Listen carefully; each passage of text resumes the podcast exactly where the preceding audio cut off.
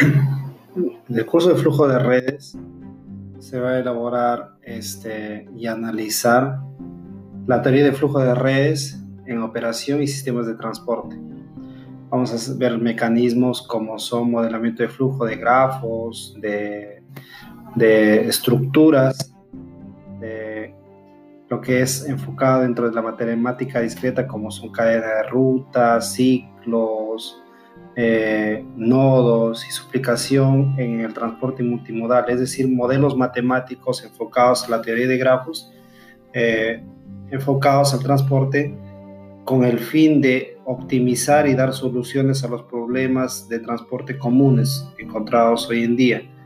¿Okay? Se va a analizar, por ejemplo, el problema del flujo máximo, eh, los algoritmos de enrutamiento para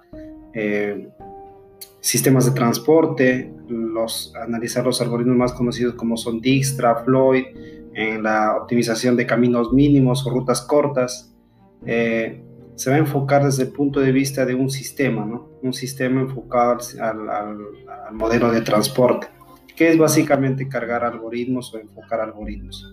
Eso es lo que vamos a ver en lo que es flujo de redes.